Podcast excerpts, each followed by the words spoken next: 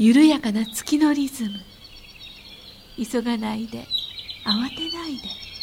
焦らないで。月明かりの中で琴の葉を紡ぐ。ここは音楽のスピリットとピースマインドを伝える。光のカフェ。ウォンと？はるかのムーントークカフェ。はい。今日は何でしたっけ？今日はですね前回の続きですね。はい失礼しました。ジョーさんの続きですよね。はいジョーさんのお話が、はい、てますね。濃いですね。では続きをお聞きください。どうぞ。ジョーさんはミュージックプロデューサーなんだよ。だからそこだよね。そうですね。音楽として音を聞こえ自然音を聞いてみるとどういうふうに聞こえてくる、うん、でやっぱそれもさそのなんていうか一言で言えばセンスだよね。そう、ね、感受性じゃない、えー、自然音の中に音楽が聞こえる聞こえるか聞こえないかの話なんだよね、うんうん、それってやっぱり聞ける人じゃないとプロデュースできないっていうか、うん。あのそういう意味でそのサウンドクリエイターっていうふうにはクリエイターなんだよね、うん、だから、うん、エンジニアじゃない、そうなんですよ。そこがきっとねそのどういうバックグラウンドかの部分がね、うん、だから簡単に言うとね例えばウグイスの声を取ろうっていう時にあのエンジニアバックグラウンドの人はいかにクリアにウグイスを録音するかということにフォーカスするんですよ。いい声で泣いてくれて単体でクリアに大きく、うん、つまりウグイスをスタジオに連れてきて撮ったようなところを目指すんですね。だけど僕はウグイスがいる風景シーン空間も空間も含めて遠くの底にウグイスがいるぞっていうのをその全体のシーンとして撮るでそこに自然の美しさがあるわけですからだからそこのなんかアプローチの違いは少しあるような気がしますね。ということはこれ気配消さないとダメですよねモンさん。そうなんです。ジョーさんの気配だけれど。ジョーさんの気配だけど。これだけ存在感のある人が森の中に入っていくともしくは海のそばに行くと気配がなくなるんだよね。気配をね消すんですよ。で、あのー、そこでね僕その前にねあの気候と太極拳をやってたんですけどね。その気候の時の呼吸法が役に立ったんですよ、うん、ゆっくり吸ってゆっくり吐くんですよ。それで自分のイメージとしてはあの木になる感じ。樹木樹木になる。う、ん、自分はこ人間としてここにいるんじゃなくて木ですぐらいな感じで ゆっくりしてゆっくり吐くんですけどでそうやってなるべく気配を消してやるんですけどね一度僕ねあの目の見えない方でねあの僕の CD をたくさん聴いてくださってる方とお話ししたことがあるんですよ、うんうんうん、でその方がおっしゃってたのはねジョーさんの作品はいつもどこにジョーさんがいるか分かるって言われた。おお消しきれてないんですよ。やっぱりそのその一言はなんかこうでも逆にあったかいね、はい、ああ僕もいたんだよ、うん、逆に嬉しかった。そう。それを感じてくれることが。分かる分かる分かる、うん。なのであの極力ね、うん、あの余分な音を出さないように自分の気配を消してその他の周りの動物たちにあのなんていうんですかね受け入れてもらうというか怖がってもらわないようになるべくと思うんですけど本当にそういう分かる人が聞くとどこに立ってるぐらいのことまでは分かるっていうことなんですよね。すごいですよね。深い話だな、ん、なんていうのかな。そのやっぱり全くなくなっちゃうのはやっぱちょっと寂しいところがあるし、うん。うん、でも本当はすごい強烈にそこにジョー奥田がいて、うん、その強烈だからこそあのなんていうのそういうセンサーを持ってないとわからない。ってことですね、うん、まあ、目のねあの見えない方はもう聴覚だけで、うん、あの察知されるから、うん、余計そのしっかり聞いて聞いて聞いて意識を合わせてあ長さんいるそうその聴覚の向こう側にある感性なんだよね、はい、すごくそれは勉強になった。その方にねいっぱいいろんなことを教えてもらったもん。うんやっぱりさ視覚を、はい、あのなんていうか不自由な方っていうのはさ、うん、独特のその空間感覚をめ、ん、あの耳に持ってるんだよね空間感覚もあるし、すごい音に対するそのなんていうのかな感受性、うん。うん、最近ちょっとあの美代美代子さん奥さんががあるその、まあ、彼女ワークショップとかいろいろ参加してるんでやっぱり視覚障害者の子供を相手にしてでこう広い部屋にそこでみんなでワークショップすると「あお母さん来た」分かんないああやっぱりそうなんですね。お母さんの気配がねその大きな部屋にちょこっと入っただけでそーっと入ってきてんだよお母さん。で分かるんだって言うんだよ。そのぐらい彼らのね感受性のねなんていうのか豊かさ、うん。だからきっとね音楽やってる人は多分共通してね意識としてあると思うんですけどある部分で目の見えない人たちに対する嫉妬というか憧れというか、その彼らのようなのきどういうふうに聞いてるかを知りたいっていう気持ちが僕にはすごく強かったんですよ。うーん。謎を解きたい、うん、だからその実はその方はあの三宮真由子さんとおっしゃる作家の方なんですけど、あのお目にかかることがあってもう会った時嬉しくってね、で本当ぶしつけながらもういろんなこと聞いちゃってあれこれはどうなってるんですか？これはどうなってるんですか？これはどういうふうに聞こえるんですかっていろんなことを教えてもらってそれもまたなんかその後のなんか自分のこうものを作っていく中でね、あのすごく勉強になった部分でもありましたね。三宮さんも嬉しかったでしょうね、はい。そうやってうん。深く聞いてきてくださって、うん。だからそのジョーさんの音楽ジョーさんの自然音という音楽を受け取ってるファンたちはたくさんいると思うの。えでもちろんたくさんいるしさ彼らの彼らのそれぞれの聴き方をしていると思う。でもその中でもなんかあのそうそういうふうな受け止め方をしてくださっている方がジョーさんのそばにいるジョーさんに出会えたってことは本当励みだね。はい、本当励みです。聞きたい音をね聞かせてくれたっていう思いもあるでしょうね、そうですね。だから本当に自分で想像してなかったようなリスナーの方の反応うん。とかリスナーの方があこういう方も聞いてくださるんだでこのそういう方がまたそのこう感じましたっていろんな意見だったり感想だったりをあの伝えてくださるじゃないですか。ええそうすると本当に自分が想像してなかったような意見であったり感想だったりっていうのをね反応を見る受け取るともうそれが全部こう自分の励みになってねそこをそこまで聞いてくれるんだったらもっとやらないともっとやらないとって うん思いますもんね。でここで、はいジョーさんの CD のねちょっとご紹介をねさせてもらいたいんですけれど、まあ、ジョーさん今までにも何何枚もたくさん出されてるんだけれどこれいつリリースしてるんですこれはね、えー先月5月の10日が発売日で、うんうん。はい、出たばっかりですけどねまだ。ジョーさんはまずこの CD の前に、はい。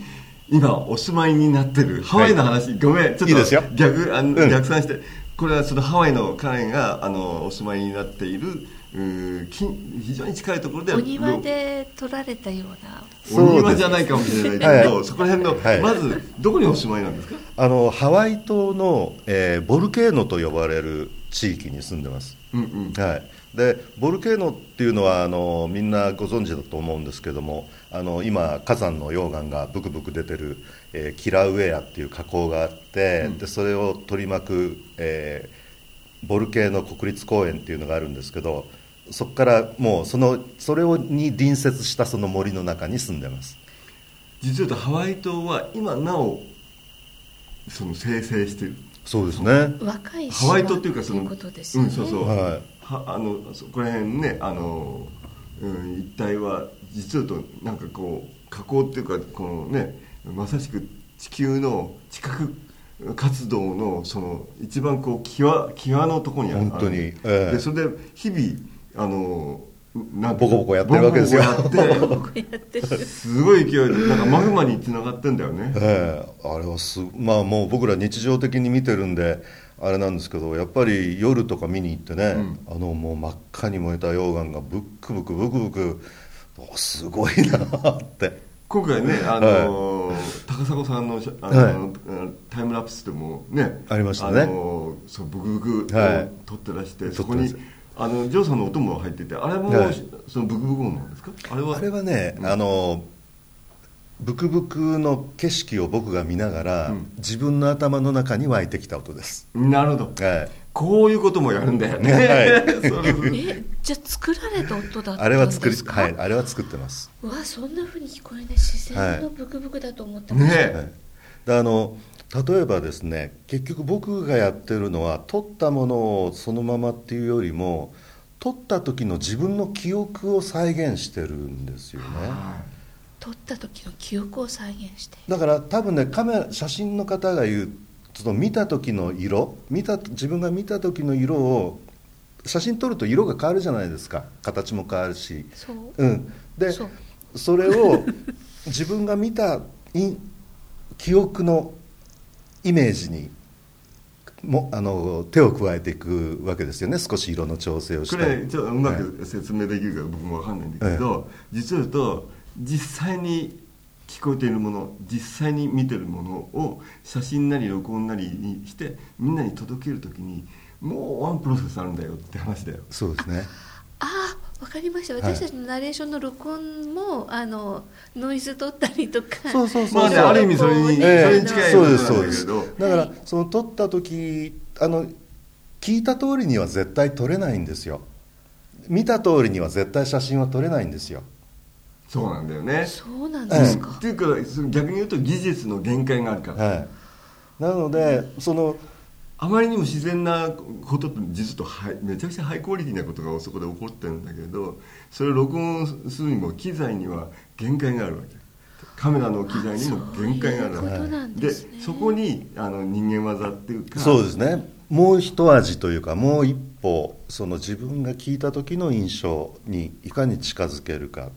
であの例えばそれが慣れてくるっていうのは変ですけど、うん。ずっとやってると取れてなくてもうん、自分の中で自分の中でリクこうクリエイトするここととが可能なのでだから例えばあのか実際のところねあのええ火山のところっていうのは随分距離がありますからあの自分の耳でブクブクっていうのは聞こえないんですよ。で風の音の方が大きいですから。あそううんなんです、ね。だけどそれをじーっと見た時に自分の記憶の中でこういう音がしているっていうものを持ち帰ってそれを作り上げる。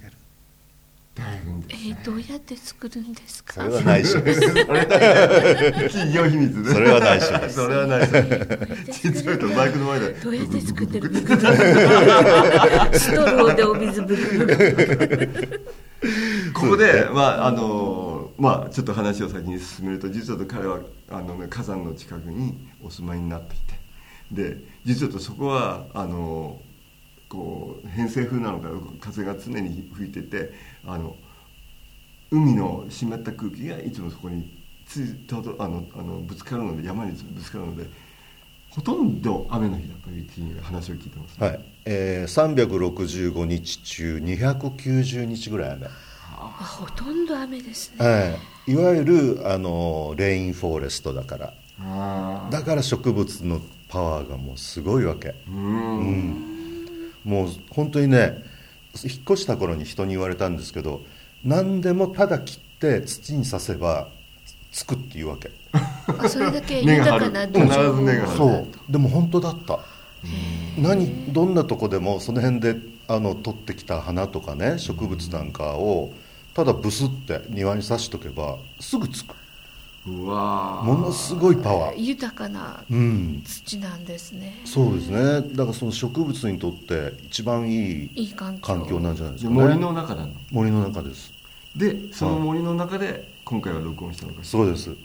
らだからその僕が今回やろうとしたのはそのキラウェアっていう森うん。の、まあ2016年ですけれども、うんうん。収録したのはね、うんうん。記録としてその2016年のハワイ島キラウェアの森の音をお届けしようと。でこれはね、実はと不思あの不思議なっていうかその24時間のあのなんていうのか変化の中森の中の、なんていうか一日のそのこう変化変化していく音のそさまざまを収録していてえー6時から朝の6時から12時12時から18時18時から24時、えー、24時0時から明け方の6時と 4, 4つのそのタイムゾーンがあるんですね。はい。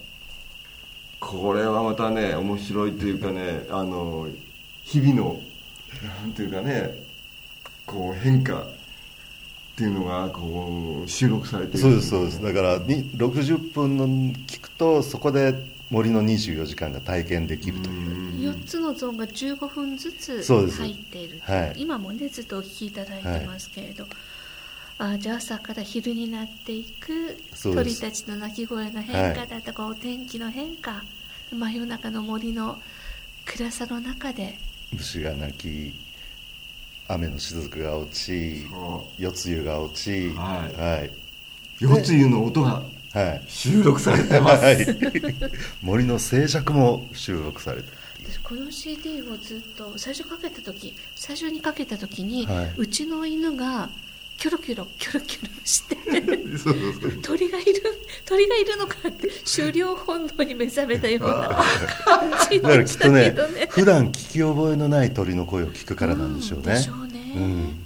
で私はねあ私やっぱり雨の音って好きなんだなってはいいうのを、うん、気持ちいいよねうん。雨の音はね。雨の音ってピアノにも合うんだよね、うん。はい、その CD、はキラウェア・フォーレストはい。24時間、はい。24 24 hours これはアマゾンとかでも手に入るんだよね、はいアマゾンでも手に入りますしな、えーななジョー奥田で検索すしても出てくるかしら、ジョークだけで検索すると大抵出てきますね、うんはい。そうですね。あとウォンさんのアルバムがよく通販でね出ているブルームーンさんの。あブルームーンさんやった扱ってんだ。扱っていただいてます。この番組で。あそうそう、はい。これはそれは。スポンサーのブブルルームーンさん。でスポンサーのブルームーンさん。ぜひブルームーンさんでぜひブルームーンで買ってください。買ってください。でこれ写真とか、はいそしてアートも素晴らしい。そのすごいちなんていうの？日本的ななんかこう墨絵のようなね。ですよ、うん。このねジャケットをやってくださった雪見さんというアーティストの人がもう素晴らしくって、うん。でその彼女のね制作手法をいろいろ最初に説明してもらったんですよ、うんうんそうするとその僕のその音を聞きながら、うん。自然の素材例えば木切れであったり葉っぱであったり、うん。そういうものを炭を浸してで時間経過の中自分の感じるものをパッパッてマーキングしていくんだって。うん。それでその後に色をのせていくっていうそういう手法で作ってらっしゃる、うんもう感性一発だよね。もう素晴らしいです線とか、はい。大小大小さま墨絵ざまな的なんだけどそうなんです。すごいあのなんていうかこうあのす変言葉が悪いけどモダンなセンスをね。そうなんですそうなんです。だから僕はそこが一番好きで、うんうん。その彼女は日本人ですけれどももうロサンゼルスにずっと住んでる方ですから、うんうん。日本人のテイストを持ちながらすごくモダンなセンスを学んでらっしゃるようなうんうん。身につけておられるようなねそのスタイルが僕大好きでしたね。これ CD よりもはい。二回りぐらい大きい、はいこれはあの昔僕らの時代の人は分かるんですけどあのドーナツ版っていうシングルレコード。シングルレコードのあの同じサイズです。うんうんのゆきみさんのアートがあまりにも素晴らしかったんでやっぱり大きく見せたいなと思って。うんなるほどね、はい。ブックみたいな、CD ブックみたいな。そうですね。でもぜひねこのアートとジョーさんの自然をね自然音をね、えー楽しんでもらいたいと思います、はい。ブルームーンで発売しております。キラーウェアフォーレストキラーウェアフォーレスト。24アワー hours ぜひはい。お買い求めください、はい。これジャケットの中にお写真も入ってますよね、写真は僕です。森の様子と。あジョーさん撮られた。はい写真撮ってんだよね、はいこれは僕が撮った写真です。森のお写真と朝焼けの感じと、はい。お花と白いお花とハイビスカスうん知りません。わかんないでです夕焼けと星々のね、はい。え写真が。えはい。であカラフルなまあ鳥とかはい木の実とか、だからあのおそらくあのこれはねあの日本の方だけじゃなくてハワイに住んでる人でもそうなんですけどボルケーノのことあんまり知らないんですよね。人来ないし、だよね、ええ。なのであの、まあ、ボルケーノの森っていうのはどういうものかっていうのを、まあ、写真ででもねあの皆さんにご紹介しようと思って写真も少し、はい、入れています。ボルケーノの森の中でこれ夜のシーンもありますよね、はい。怖くなかったですか？いやあの中。森ってね夜の森はその怖い森と怖くない森があって、え両方ある？うんうん。はい、でこのキラウェアの森に関して言うとそれほど強い怖さは感じない森なんですよ。なのであの大丈夫ですね。そんなにあのドキドキはしない。大丈夫ですね、ええ。ドキドキっていうのはねあのまあ単純単純にその危害を加える動物がいるかいないか、うんうん。例えば沖縄だったり奄美大島だったりすると、そのハブに気をつけなければいけなかったりとかあるじゃないですか。でそういうものがまず最初にないということとでそれよりもねそのまあやっぱり森の中には森の神様がいると思うんですけど、ええ。その全それぞれの森の神様のキャラクターって違うんですよね。あ自分の印象としてね。ああいろんなところ行かれいろんな森に行かれてるからはね、い、でハワイのキラウェアの森は怖くない。神様が怖くない。優しい。わあ。実はとねジョーさんって結構ねスピ系なんだよ。スピ系なんだよやっぱ隠れす。りなんか見ちゃいました。ピ系なんだよ実を言うと。こそこそ。こそこそこそこそ。そうですか森の神様たちね、はよくわかるな、うん。そうなんですよ。じゃあやっぱりちゃんと森に入って、はい。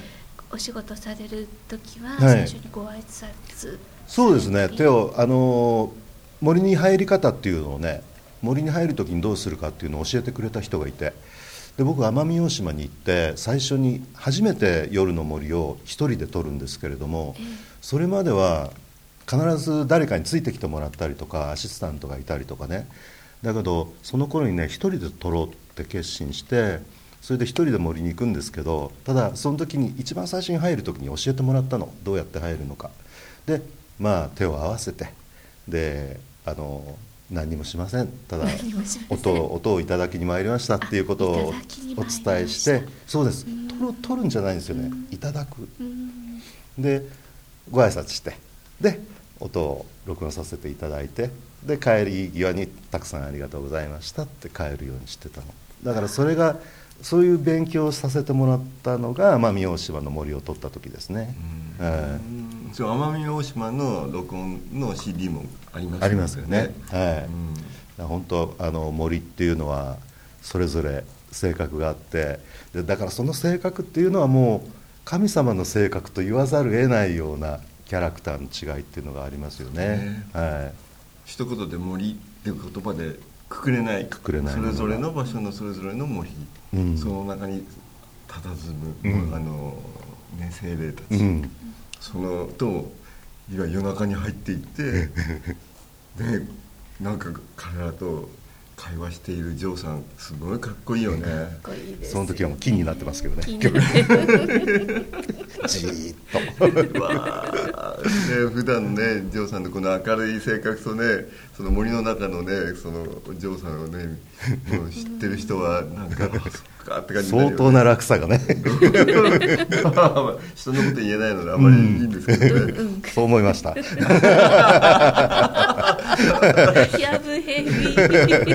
それでね、はいあのこのあの今写真を撮られてるっていうことで、はい。ちょっと写真で思い出したのが高砂さん。はい。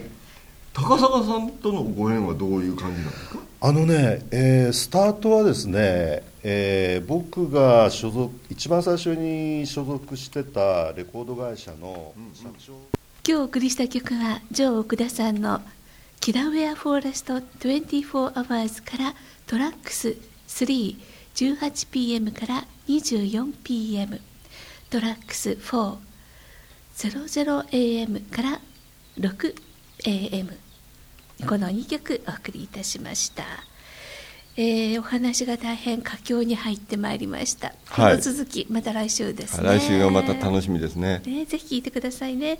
次回のオンエアは7月28日金曜日午後7時からの予定です。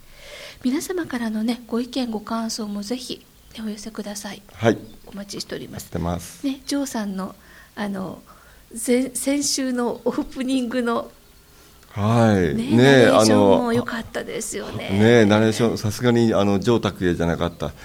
ジョー奥田さんの素晴らしいやっぱりね DJ ならではの。ならではの。ロートーンで。ロートーンで。渋かったですね。ね。うん。ぜひあのジョーさんへのね、うん。あのエールも送っていただけたら嬉しいですよそうですねね。YouTube でお聞きの方は動画の下にあるアドレスにお寄せください。お相手はウォンウィンさんと武田遥でした。バイバイ。また来週。ウォンとはるかのムーントークカフェ。この番組はサンドウェアブルームーンの提供でお送りしました。